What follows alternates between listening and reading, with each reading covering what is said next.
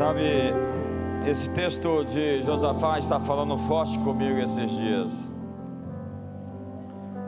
Você sabe, eu preguei sobre isso no último domingo de manhã. Segunda Crônicas 20. E ali eu encontro três chaves. Josafá é o símbolo do julgamento de todos os inimigos de Deus. O Vale do Cedron, ali em Jerusalém, é também chamado Vale de Josafá ou Vale da Matança. Eu já desci aquele vale algumas vezes, é entre o Monte Sião e o Monte das Oliveiras.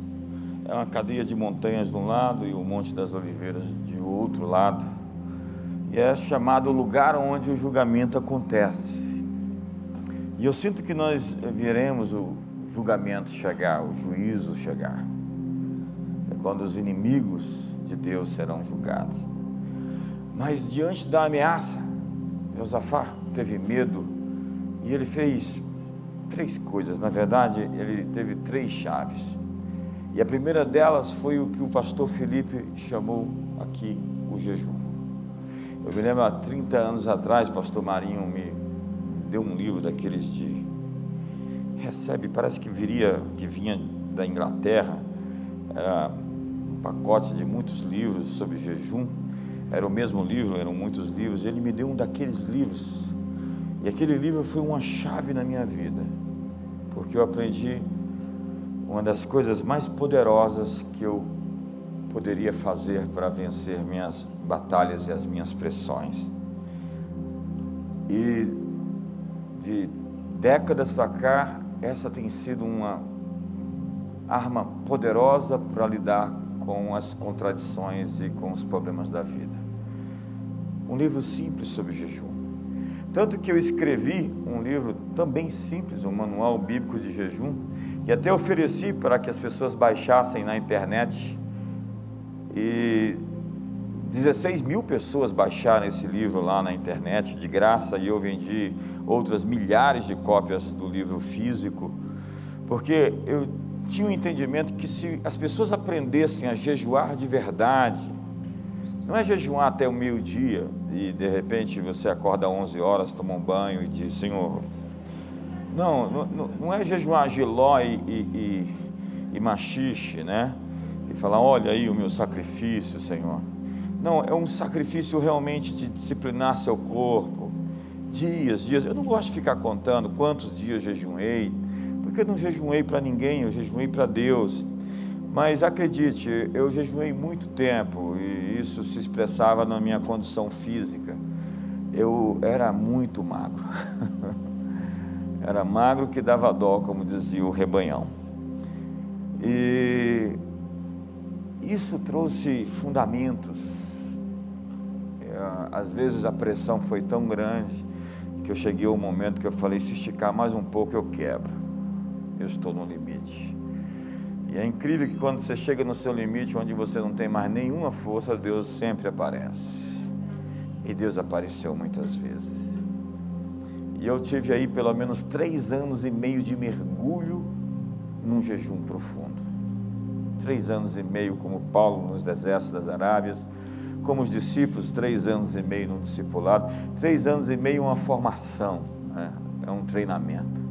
Josafá proclama um jejum. E se você for ler a Bíblia, você vai ver que essa é a chave da vida de Esther, essa é a chave da vida de Daniel, essa é a chave de Moisés, essa é a chave de Jesus. O jejum.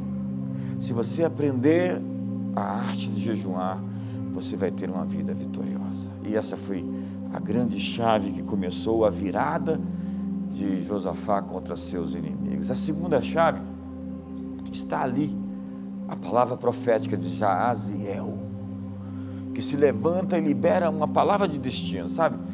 Eu tenho liberado muitas palavras sobre a vida das pessoas e às vezes as pessoas me procuram dizendo aquilo lá aconteceu. Porque a profecia não é simplesmente você prever o futuro, você causa o futuro com as palavras que você dá. E é fácil, a conta, a equação é fácil. Quando as pessoas desobedecem é, e a maldição sem causa não se cumpre, as pessoas podem te amaldiçoar o quanto quiserem, mas se você não der motivo para isso, assim como um pássaro não encontra seu pouso, a maldição das pessoas não vai encontrar pouso. porque não tem motivo. A bênção precisa de um motivo. E todas as vezes que você anda retamente, corretamente, e você honra a Deus, e você recebe uma palavra de bênção, lembra da mulher, Ciro Fenícia? Ela podia ter ficado na barreira da ofensa. Jesus ofendeu aquela mulher. Ele disse: Eu não vou pegar o pão dos pães dos filhos vou dar para os cachorrinhos. E a mulher se humilhou, venceu a ofensa e saiu dali com o milagre. Da mesma forma, Ana, que o, a, o sacerdote diz: Você, essa hora, está bêbada. E ela: Não, meu senhor, não me tenha como filho de Belial. Ela não se ofendeu com o discernimento errado do sacerdote e recebeu uma palavra do sacerdote dizendo: Daqui a um ano volte aqui e cumpra-se tudo o que você está buscando. Aquela palavra sacerdotal trouxe o destino dela. A palavra de Jesus foi: vai-te e faça conforme a sua fé. Por vezes, Jesus está liberando palavras e nós liberamos palavras e liberando destinos, e profetas fazem isso, e o texto de 2 Crônicas 20, 20 é esse: crede em Deus e estareis seguros, crede nos seus profetas e prosperareis. Mas Josafá é um sujeito esperto. Se você vai ali, em determinado momento, Acabe faz uma festa e sacrifica muita coisa e diz: Vamos à guerra comigo em Ramote de Gileade. Ele disse: Tal é a tua força, eu estou contigo, mas vamos chamar os profetas. Aparece 400 profetas. Profetas comprados, profetas do palácio, profetas chapa branca. Olha, nunca respeite um profeta que você possa comprar.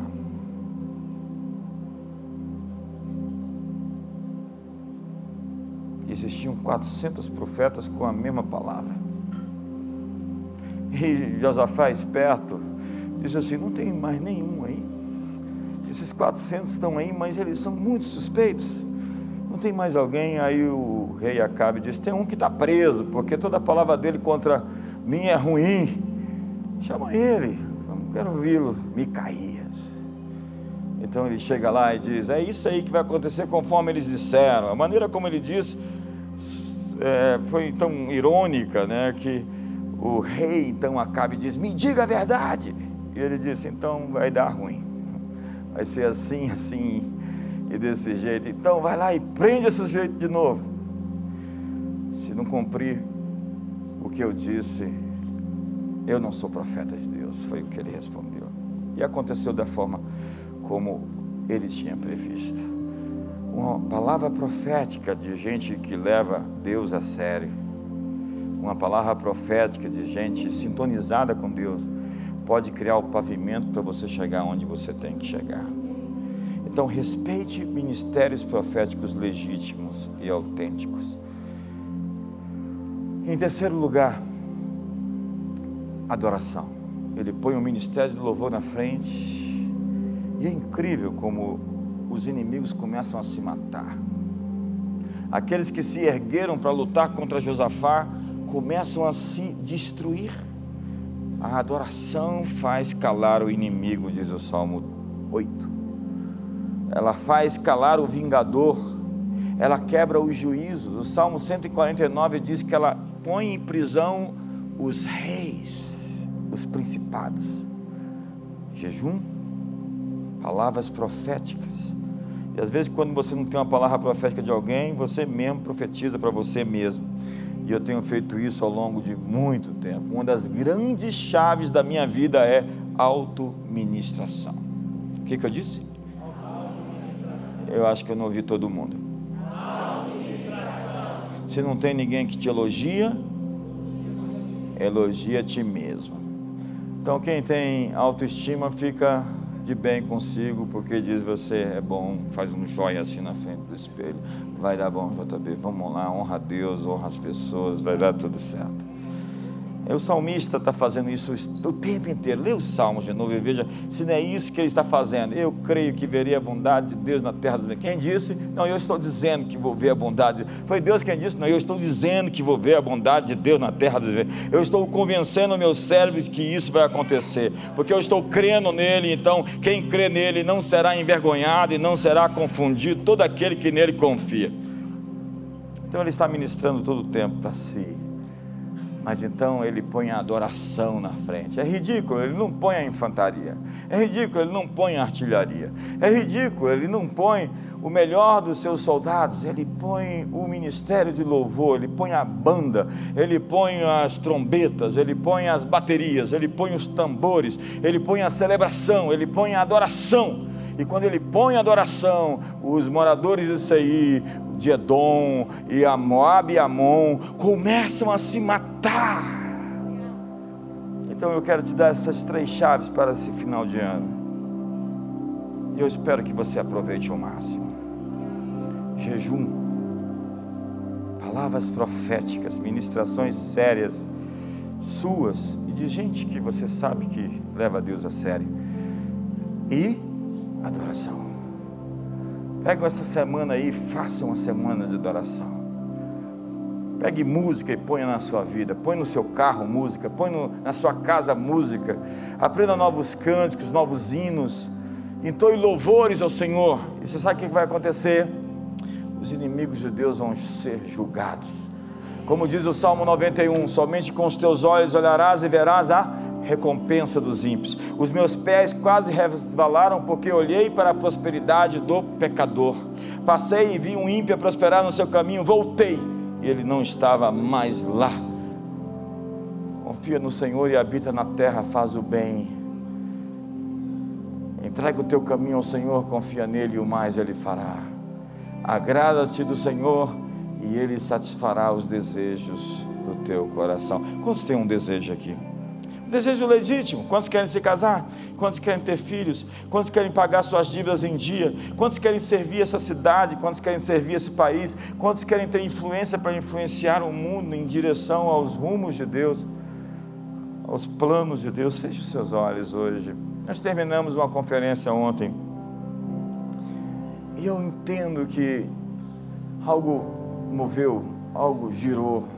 E se você aprender essas três chaves mais básicas, simples, elementares, não são coisas complexas, mas são coisas que você pode aprender. Se você aplicar de maneira séria e pronta, tenha então a disposição de jejuar, tenha a disposição de oferecer o seu corpo como um sacrifício vivo, santo e agradável ao Senhor.